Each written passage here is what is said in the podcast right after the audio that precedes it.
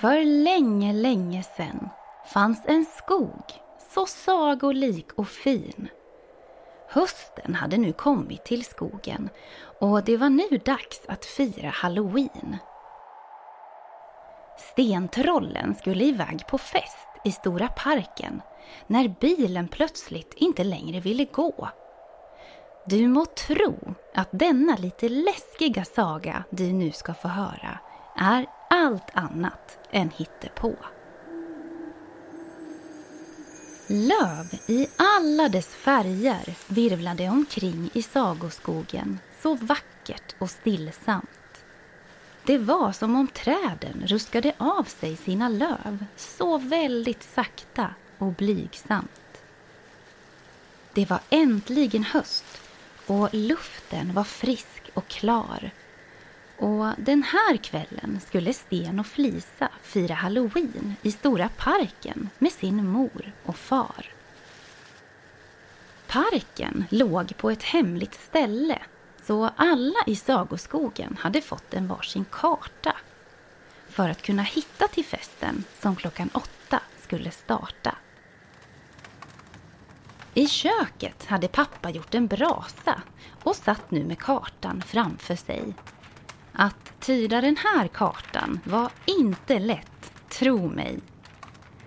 Han vände och vred den upp och ner och hit och dit. Samtidigt stod mamma troll och sminkade sina barn med färg som var vit.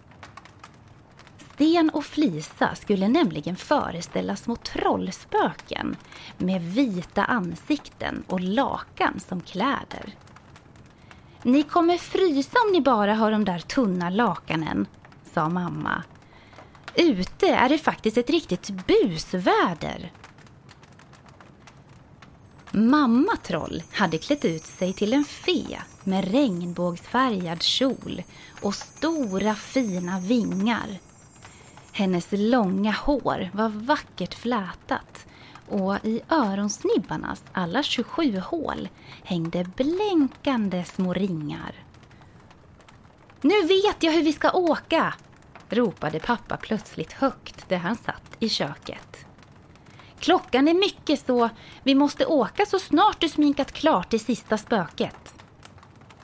Vi är redo att åka, sa mamma. Är du klar? frågade hon pappa.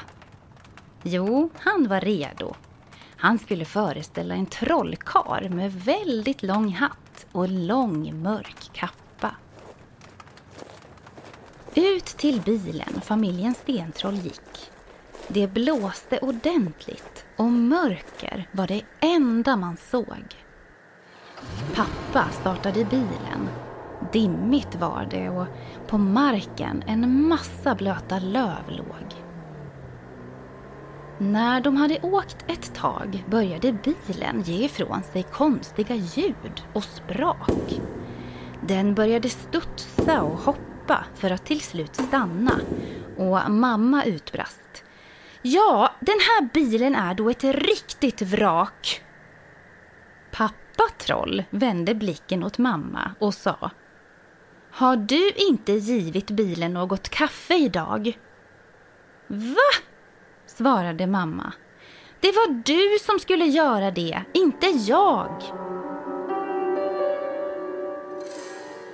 Så nu stod alltså stentrollen stilla med bilen och kom ingen vart. Och halloweenfesten skulle till att börja om bara en kvart. Dimman låg nu väldigt tät och lite läskigt var det så trollbarnen satt nu på helspänn. Men som tur var så fungerade bilens lyktor än. Bilens lampor lyste upp vägen framför dem. Pappa, sa Sten. Du som är trollkar, kan inte du starta bilen med en trolldom? Pappa Troll skakade på huvudet. Tyvärr lilla vän, jag kan ju inte trolla på riktigt vet du. Men så slutade pappa tvärt att prata. Han såg något långt borta i dimman och frågade sin fru. Ser du också något som rör sig på vägen längre fram? Nej, svarade mamma. Det där är väl bara ett stort träd med en tjock stam. Men fel hade hon. För mig veteligen kan inte träd vandra. Nu blev Sten och Flisa så rädda att de kramade om varandra.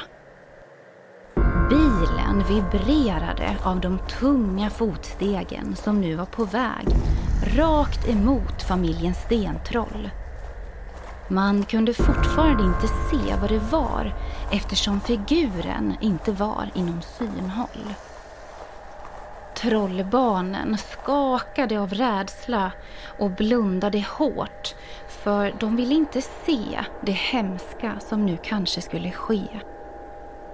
En sak var säker. Det som nu kom rakt emot dem vägde minst ett ton. Men så öppnade pappa plötsligt fönsterrutan och ropade.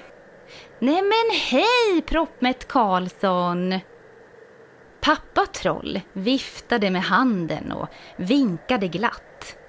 Han klev ur bilen och tog av sig sin trollhatt. Proppmätt Karlsson var också ett troll, men han var dubbelt så lång som stentrollen och hade en mage så rund och stor. Tänk att det bara var han som råkat skrämma upp Flisa och hennes lillebror. Proppmätt Karlsson var ett väldigt snällt troll och han var också på väg till den hemliga parken och halloweenfesten. Vad fina dräkter ni har, sa han. Ni kanske vill ha hjälp förresten? Karlsson lyfte upp bilen och bar den med stentrollen sittandes i hela vägen. Ni förstår, han var oerhört stark och mycket trägen. Äntligen var de framme vid festen som var rysligt spännande och väldigt rolig på en och samma gång. Massor av pumpor och marschaller var tända. Och nu skulle det dansas och festas hela natten lång.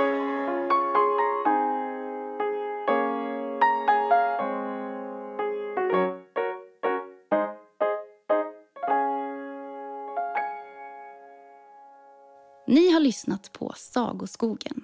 Skriven och producerad av Johanna Blomgren och Henrik Nordgren.